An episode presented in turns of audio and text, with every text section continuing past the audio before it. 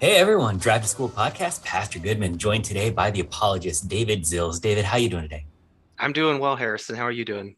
I'm doing all right. We made it through Labor Day. Uh, we are we're, we're officially, I, I guess, done with summer. The the weather's starting to reflect that. It's it's gray, it's cloudy, it's cool. I'm I'm okay. I'm I'm pretty good. Um, yeah, I I uh, I'm not gonna lie. Maybe I'll receive some judgment for this, but I'm excited for pumpkin spice season you know i there's something about fall that just brings out my inner white girl. Um, I, get I it. for boots i go for sweaters i, I yeah let's let's get cozy. There, was, there was a recent time i was driving to from one work location to another location and um i realized i had pumpkin spice coffee and i was listening to taylor swift and i just kind of had to shake my head and be like david so main cards are in, challenge here. Um, yeah. Move right on. okay, that sounds good. Let's let's move on. Yeah, today we're going to talk about the Bible, right? Yeah, yeah. So um, I think last time we were talking about uh, tests for worldviews, and of course, Christianity is a worldview. There's postmodernism. There's scientific naturalism. There's Hinduism has its own flavor of different varieties of worldviews, and we talked about subjecting a worldview to reality. And since Christ- Christianity is a historical religion, which often gets overlooked, but it's not a philosophical system where it's just a set of ethical principles that anybody could infer without revelation. It, you know, Christianity is a revealed religion. God had to step into history and do something, or else there would be no Christianity. And so um, that means that the historical record of Christianity can be evaluated using tools any historian would use.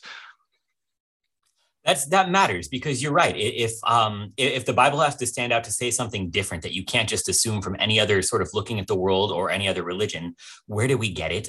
And um it's it's pretty easy to sort of get trapped in sort of a circular reason here that that doesn't really stand up to to sort of outside questions right?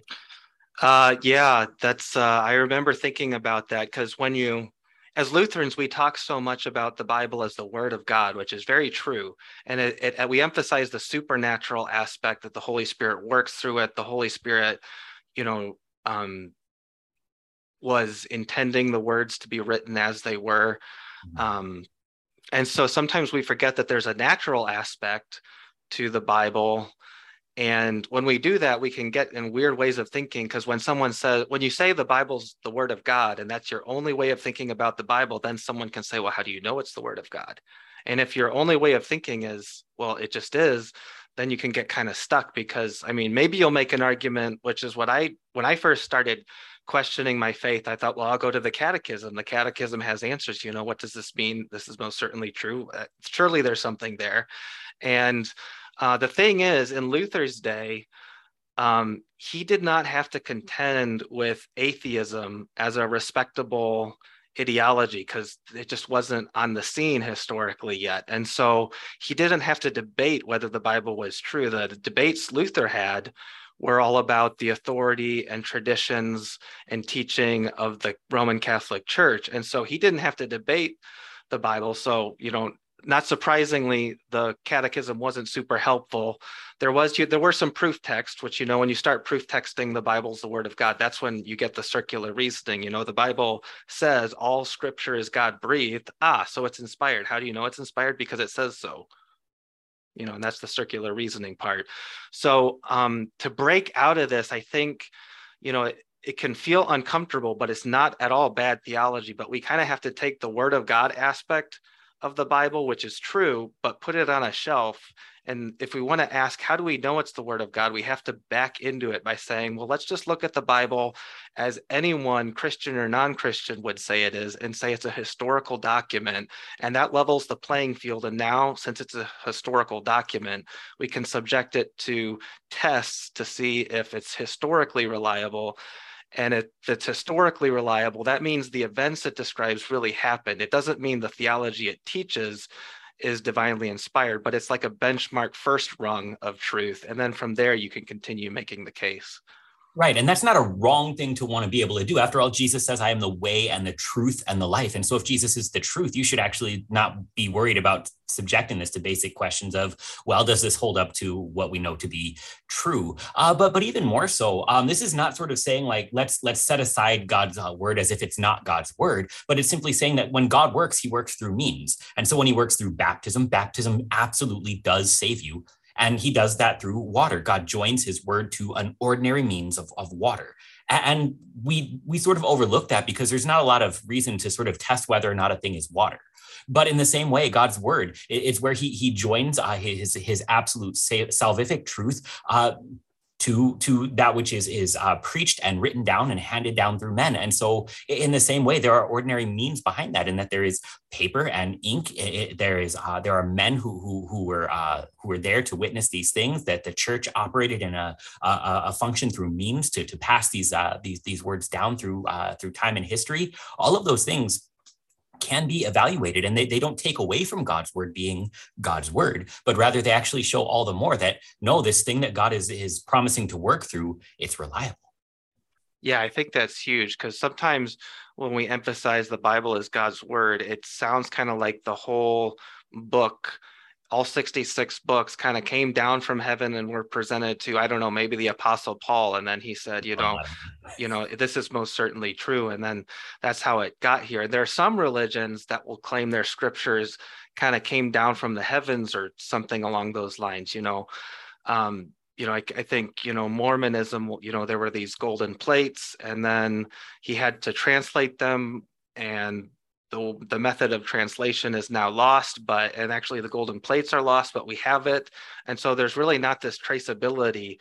Um, and then in Islam, you know, um, Muhammad what, heard a voice that said recite. And so that's how we got the Quran. It was revealed um, to him that way. And in the Bible, we have certain parts of the Bible that are revealed that way, where it's just a prophetic revelation to someone privately. You know, a lot of the prophetic books are that way.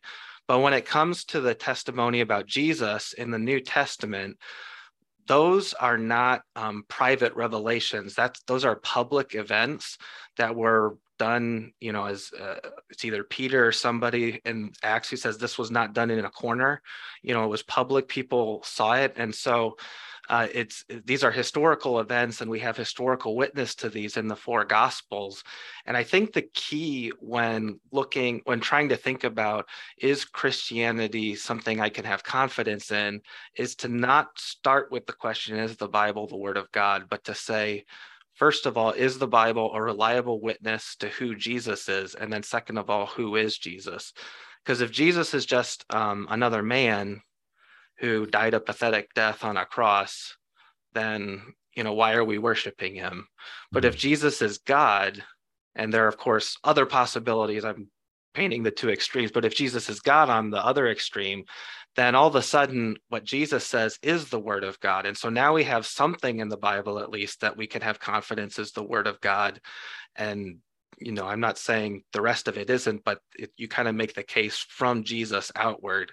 And so focusing on the question who is jesus and is the bible a historical a historically reliable witness to the life and teachings of jesus? I think that's got to be the centerpiece of any historical investigation of christianity Absolutely. And it, it, even just speaks directly to Lutherans. Um, first and foremost, in that we start with Jesus, um, because there, has been a lot of people who have taken the Bible and said, all right, well, let's let's see what kind of wisdom we can glean from this. Let's see what kind of you know basic instructions before leaving earth we can we can come up with. But but Lutherans say, well, who is who is Jesus? Did he die and rise again for our salvation? And if so, let's let's start there and, and let the scriptures speak about that. Um, so if, if this is the thing that then we need to to examine, this is the thing that we need to to evaluate evaluate, uh, s- simply sort of approaching this in, in the, the question of, of what does this have to say about Jesus? And, and is it something that, that makes internal and external sense uh, that, that we kind of talked about before? That, that seems like a great place to start. So how do we do it? Yeah, so that that's a great question. So I think the key is again look at the Bible like any historical document, use tools historians use across the board.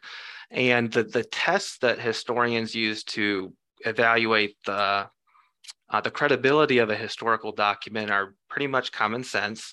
Um, you can categorize them different ways, but they basically all have to do with uh, mainly two two main questions. One is the copies that we have of the document, like not not the Bible you have in your house, but like the ancient manuscripts that the are those um, how many of those do we have and how far back do they go? And that those get at the question was the document reliably copied?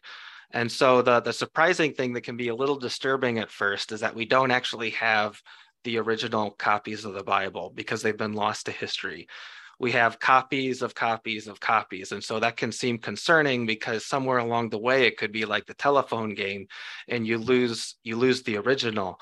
And so the question is that the, as the scribes were copying these manuscripts and then you know the printing press came along and that sped up the process of copying. But if as this thing was copied from the first century to today, can we reconstruct uh, where errors came in, can we reconstruct what the original was all the way back and have confidence that say this is what Paul wrote in Romans, or this is what Mark wrote in his gospel, and these were the words that he used, or at least the sense that he was that he you know that he was getting at between these two variants of the, the text. And so the interesting thing is this is actually in your bible. When you look at the footnotes it'll say you know some manuscripts say this other manuscripts say that. And so a good bible translation will have these notes so that way you know where the variants are in the manuscript and you can have confidence that where there aren't footnotes you know we, we we have a good degree of confidence about what the original wording was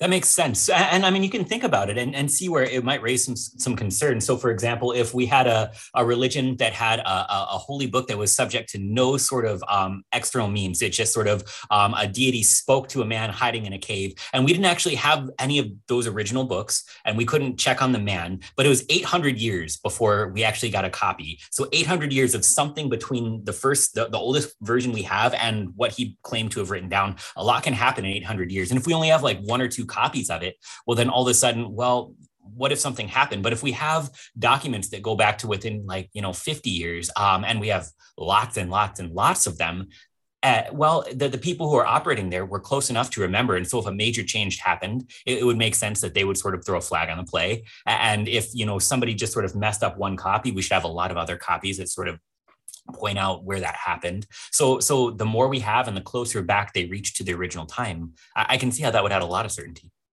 Yeah, and the the thing that's uh, might surprise some people is that when it comes to historical documents, when we look at just the process of transmission over time, the copying, uh, we have we could have the most data supporting the reliable transmission of the Bible compared to any other historical document, like by an order of magnitude.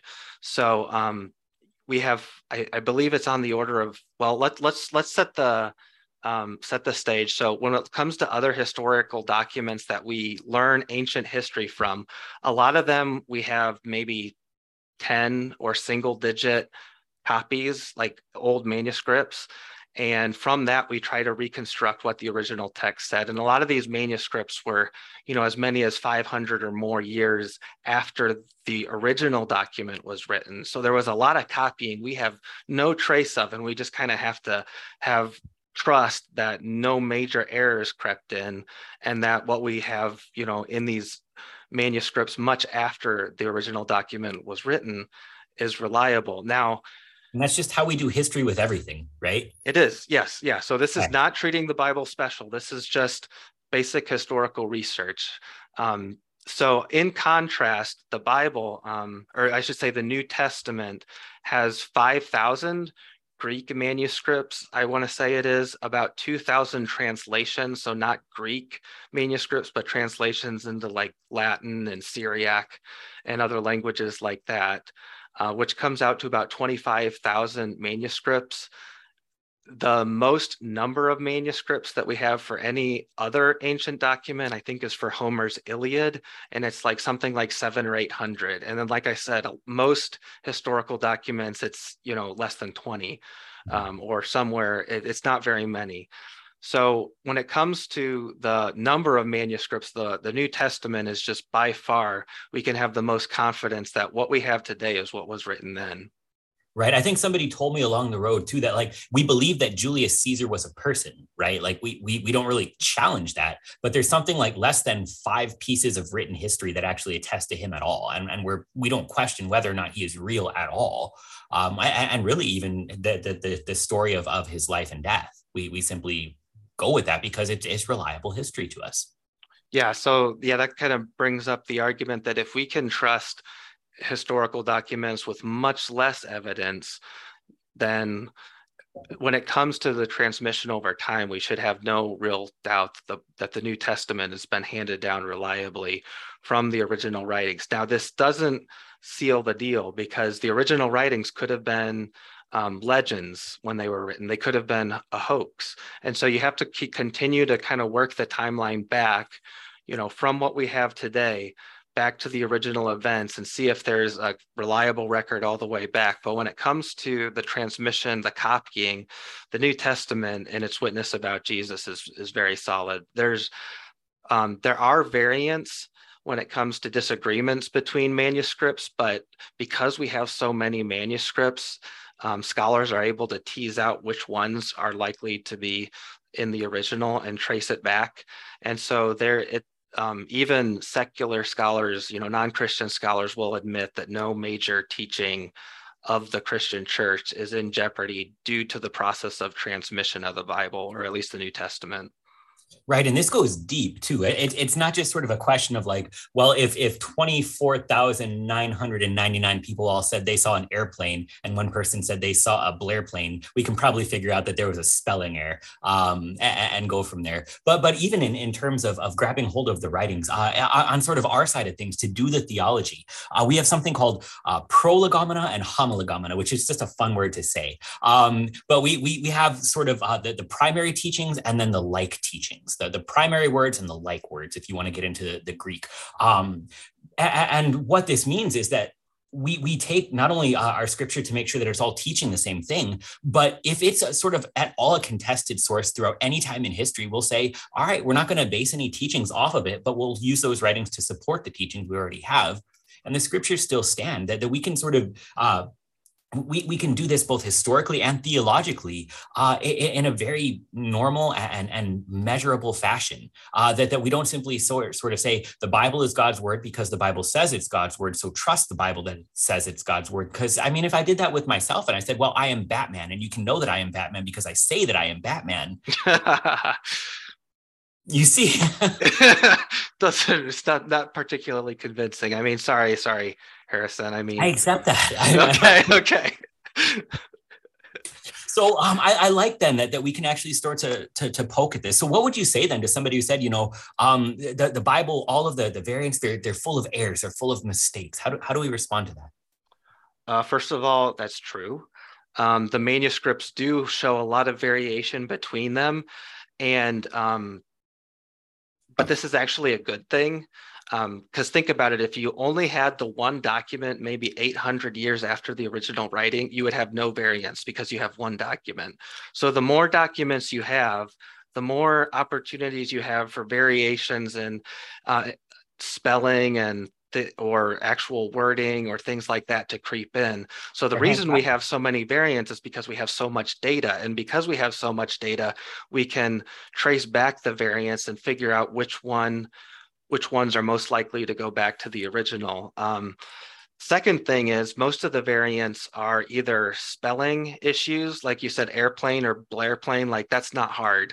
You know, no one's going to say, well, we should we should call into question the doctrine of the airplane because one person said Blair plane. You know, I mean, that's a little silly, but you know, um, no one would do that. So a lot of these are simple spelling things. A, a lot of them are word order. So Greek, um, I studied Latin in high school, but I think Greek is the same way. Word order doesn't affect the meaning.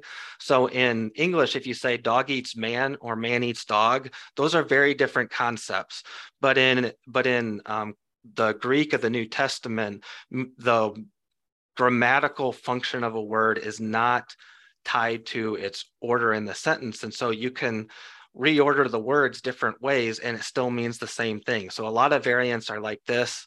Um, and so it turns out that very, very few of the variants actually affect meaning. And when they do, it's something that is not really substantial to Christian doctrine. I wish I had an example, but I'm not a textual critic. Um, but there, but there are things where you could say, you know, he walked into the bath versus he walked out of the bath. Okay, that that means something different but it's not going to call into question was Jesus the Son of God, for example. And so, yeah, so the variants they're there, but they're there because we have so many manuscripts, and because of that, there's there's no question due to the transmission of documents through time that that calls into question any Christian doctrine. You can go before the original documents were written, and that's something that maybe has to be treated a little more carefully. But once they're written, the, the words that we have today, we are very, very close and do not call into question, you know, anything that they believed at the time of the writing. Right, and, we're we're upfront about that too. It's it's nice that we actually sort of invite that that recognition that it's not simply all of it is the absolute unquestionable thing, but we sort of say, have you ever read the the last chapter of Mark where uh, we we get to the long ending and, and, we say the earliest manuscripts didn't have this. It it, it might have actually been added later by by church historians, and it doesn't contradict anything. But at the same time, we're absolutely not going to base anything new out of this. Um, and, and, that's all right. We're going to be upfront about where this came from. We're going to be upfront about what that means. And we're going to be upfront about the fact that you can check on it and also check on it to realize it, it doesn't actually change the meaning. Yep. Yep. So I think, uh, you know, maybe in future sessions, we can spend more time on, you know, maybe the original writings, we can have a good sense of what they were saying, but how do we know those were reliable? Who wrote these? Are they anonymous? Were they charlatans making this up? Was it a legend? You know, we can get into those questions. And I think that's where more of the meat is when it comes to is the New Testament a reliable historical witness to who Jesus was and what he said. Um, so I think plenty of room for future discussion. But um, if anyone wants to dig into something more scholarly, because you and I are not textual critics scholars, we we read this stuff, but we don't do it. Um, but Dan Wallace is um, one of the leading textual critics. Textual criticism just means the study of the transmission and, and the manuscripts that we have to try to recover the original wording. And Dan Wallace is the leading expert on that within the conservative Christian circle. He's a professor down at Dallas Theological Seminary. And he wrote a book with a couple others called Reinventing Jesus. Um, and it's something, the subtitle is something about how popular skeptics miss the real Jesus and mislead popular culture. So it gets into a bunch of um, a bunch of misconceptions about how we got the Bible and kind of sets the record straight by looking at the historical data. And it gets into this issue of the the manuscripts and how you trace back to get the original wording. So for further reading, that's a great resource. Awesome. Re- reinventing Jesus, Dan Wallace. Thank you. David, it was great to have you here. Uh, thanks for joining us on the drive school. Sounds good. Thanks.